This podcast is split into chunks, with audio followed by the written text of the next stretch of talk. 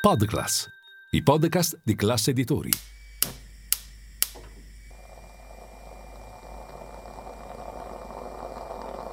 Buongiorno dal gruppo Class Editori. Io sono Massimo Brugnone.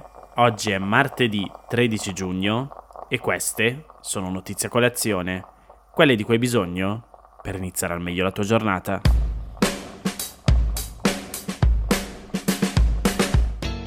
Ieri mattina ero impegnato in una riunione. Riccardo, che a Milano Finanza si occupa dei social, entra e interrompendola mi dice: «Devi venire con me. Adesso, sì, è urgente».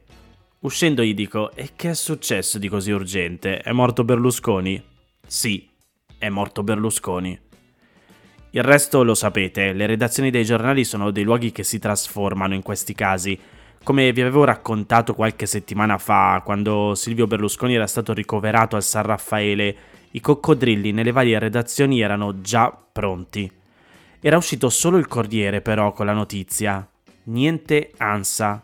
Però insomma, non è che il Corriere fa un titolo del genere senza aver verificato la fonte. Che facciamo, usciamo? Aspetta un secondo, prepara tutto. Nella chat di redazione intanto il vice direttore dà disposizione di scrivere. Scriviamo.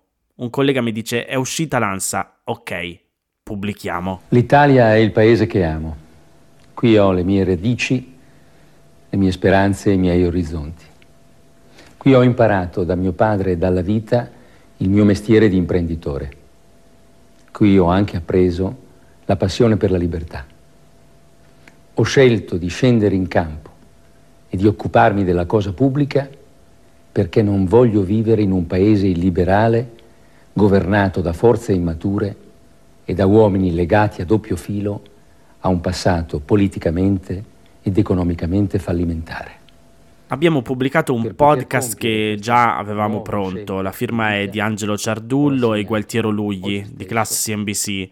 Si chiama «Ecco chi era Silvio Berlusconi, l'uomo, l'imprenditore, il politico». Rinuncio dunque al mio ruolo di editore e di imprenditore per mettere la mia esperienza e tutto il mio... Lo trovate nella piattaforma podcast dove state ascoltando anche Notizie a Colazione. Comunque vi metto il link qui nel sommario di questa puntata. Poi sempre Angelo Ciardullo ha scritto un pezzo che ha pubblicato sul suo blog. Ne avrete letti e ne potrete leggere a decine, se non centinaia di pezzi su Berlusconi in questi giorni. Io vi leggo questo. Ora che il Cavaliere non è più... cosa resterà di quegli anni novanta? Al netto di ogni valutazione sull'uomo, la scomparsa di Silvio Berlusconi apre nuovi scenari nella geografia politica italiana. Se l'eredità dell'impero economico e finanziario è già da tempo messa nero su bianco in maniera molto dettagliata, quella politica, più ineffabile per definizione, è un libro ancora tutto da scrivere. Berlusconi era insieme fondamenta e chiave di volta di Forza Italia, e senza la chiave di volta, ce l'hanno insegnato gli etruschi, viene giù tutto. In assenza di un valido sostituto, è questo lo scenario che con ogni probabilità andrà a configurarsi nei prossimi mesi. Onde evitare di finire travolti dalle macerie della casa che un tempo fu delle libertà, maggiorenti e cacicchi, parlamentari ed esponenti locali dovranno decidere in fretta da quale uscita di emergenza fuggire. Secondo alcuni osservatori, l'attesa evaporazione di Forza Italia potrebbe favorire la rinascita di un grande centro a trent'anni dall'affogamento della balena bianca, unendosi a renziani, calendiani, vetero e neodemocristiani di ogni foggia e latitudine. I trasfughi forzisti potrebbero così dar vita a un nuovo contenitore liberale con l'obiettivo, se non di dare le carte, quantomeno di fungere d'ago della bilancia tra una destra a trazione meloniana e una sinistra a trazione fatale. Due sarebbero in tal caso le incognite da tenere però in considerazione. La prima: tutti gli esperimenti finora tentati in questo senso sono naufragati in malo modo. Si rimanda alla voce terzo polo per averne l'esempio più recente. La seconda è la faglia che si è aperta l'altro giorno a Napoli tra i pezzi da novanta, cioè in pratica tutti, di Italia Viva e il padre padrone Matteo Renzi. una frattura che rischia di far smottare in maniera irrimediabile il già franoso terreno del famigerato centro. Altra e più plausibile probabilità è che la diaspora forzista finisca per diluirsi tra i vari partiti dell'arco costituzionale. Tolti i cinque Stelle, ogni soluzione è praticabile. A beneficiarne in prima battuta, nella miglior tradizione del bandwagoning, sarebbe Giorgia Meloni, che vedrebbe rimpinguarsi ulteriormente le nutrite schiere di Fratelli d'Italia con il rischio di una nuova escalation nei già turbolenti rapporti con Matteo Salvini, il quale, non a caso, ha già messo le mani avanti. Ora sarà più difficile mettere tutti d'accordo, sono le parole di Salvini. Qualche altro orfano berlusconiano potrebbe invece trovare quel coraggio che, vivente il cavaliere, ebbero soltanto le due pioniere Carfagna e Gelmini, confluite in azione alla vigilia delle scorse politiche. C'è poi una terza opzione, che al momento appare la meno percorribile.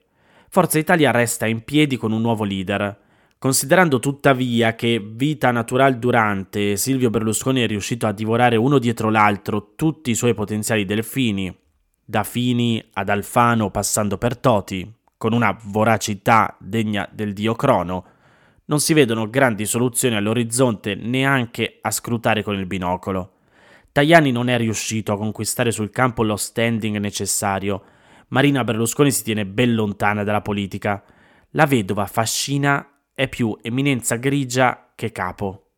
Chi altro? Ronzulli, Bernini, Gasparri, Cattaneo, Mulè. Ma che, allo stato attuale delle cose, ciascun forzista potrebbe legittimamente sollevare l'androttiana obiezione. So di essere di media statura, ma non vedo giganti intorno a me.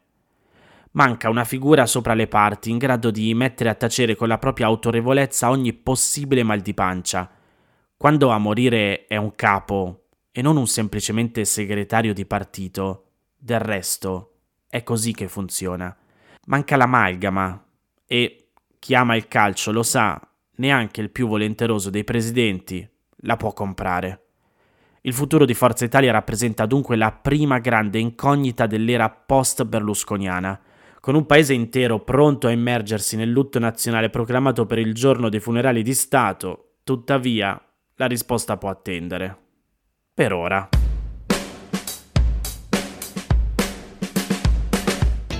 Attraverso la sponda del cosiddetto transatlantico. Il transatlantico è un elegante salone rettangolare in stile Liberty, tradizionale luogo di incontro tra i deputati, che divide la parte moderna di Montecitorio da quella berniniana. La metafora era solo per dire che passo dal parlare della destra a invece parlare ora della sinistra. Comunque, il Post fa il resoconto di quanto successo a sinistra nel weekend, perché Articolo Uno, partito di centro-sinistra nato nel duemiladiciassette dopo una scissione nel Partito Democratico, si è sciolto. È stato deciso nell'Assemblea Generale del partito, che si è svolta tra sabato e domenica a Napoli. Articolo Uno diventerà un'associazione e i suoi membri torneranno a far parte del P D.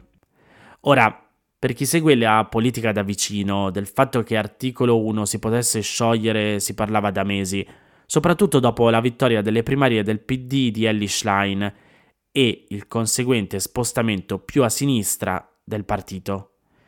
Schlein, che ha partecipato domenica all'Assemblea di Napoli, ha parlato del ritorno di Articolo Uno nel P D come di un ricongiungimento familiare.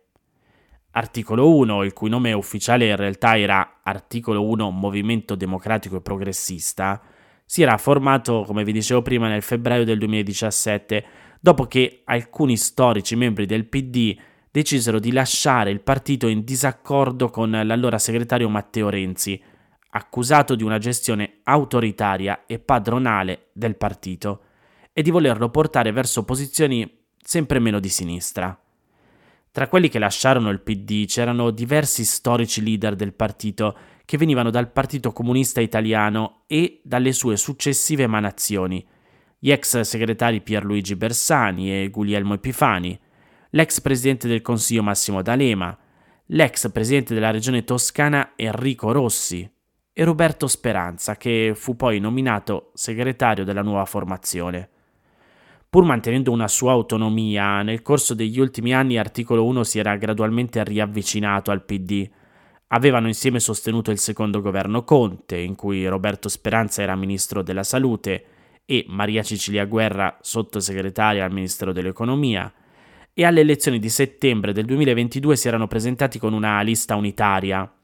Articolo Uno aveva eletto cinque deputati che avevano aderito allo stesso gruppo parlamentare del P D. Già nel gennaio del duemilaventidue Massimo D'Alema, che era stato tra i principali sostenitori dell'uscita dal P D guidato da Matteo Renzi, aveva detto che i tempi erano maturi per una ricomposizione. Vi leggo le sue parole. La principale ragione per andarcene era una malattia terribile che fortunatamente è guarita da sola. Ovviamente parlava di Matteo Renzi.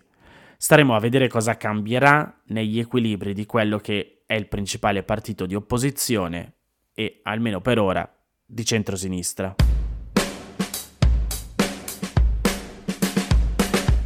Se l'obiettivo è la decarbonizzazione, un sistema elettrico totalmente alimentato da fonti rinnovabili entro il duemilatrentacinque è possibile, anche in Italia. Lo sostiene uno studio commissionato dal think tank climatico ECCO, da W W F, Legambiente e Greenpeace.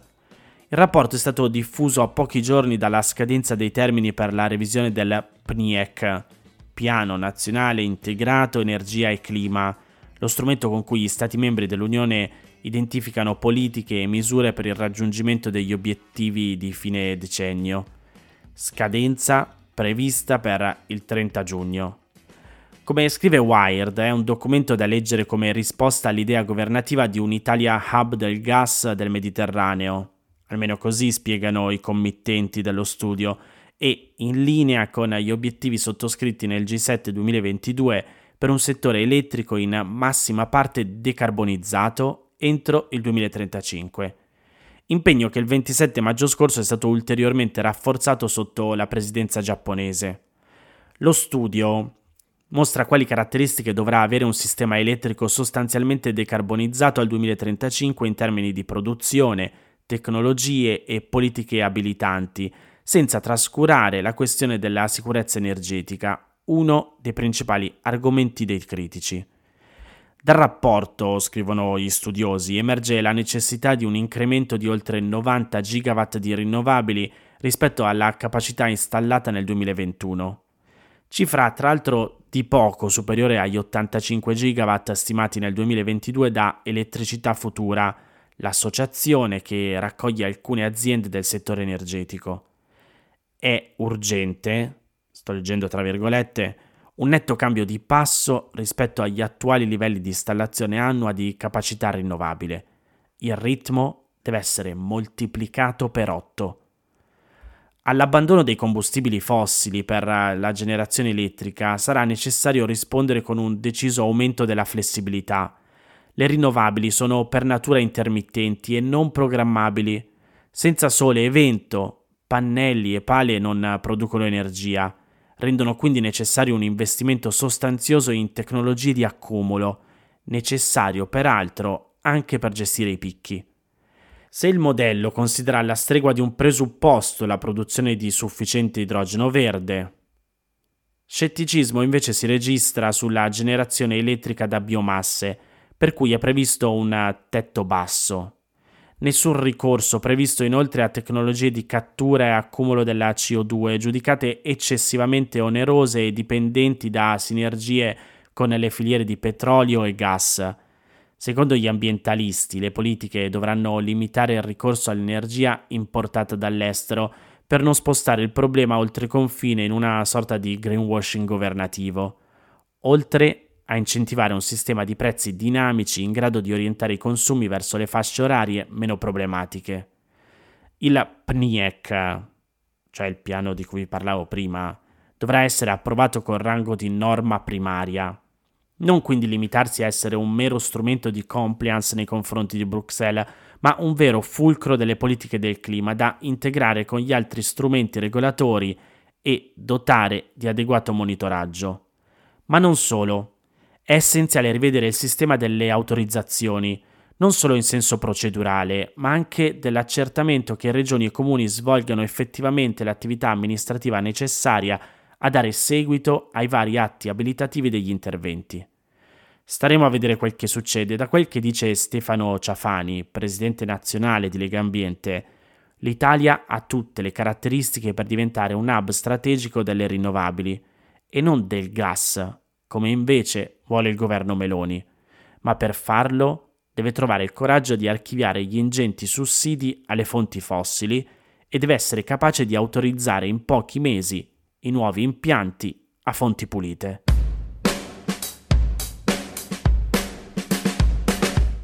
Queste erano le notizie a colazione di oggi. Se volete suggerirmi alcune notizie o mandarmi i vostri commenti su quelle trattate, potete scrivermi all'indirizzo notiziacolazione chiocciola class punto it. Se volete rimanere aggiornati c'è il canale Telegram di Notizia Colazione. Nel sommario della puntata trovate il link per gli altri podcast del gruppo Class Editori. Io vi aspetto domani per iniziare insieme una nuova giornata. Un saluto da Massimo Brugnone.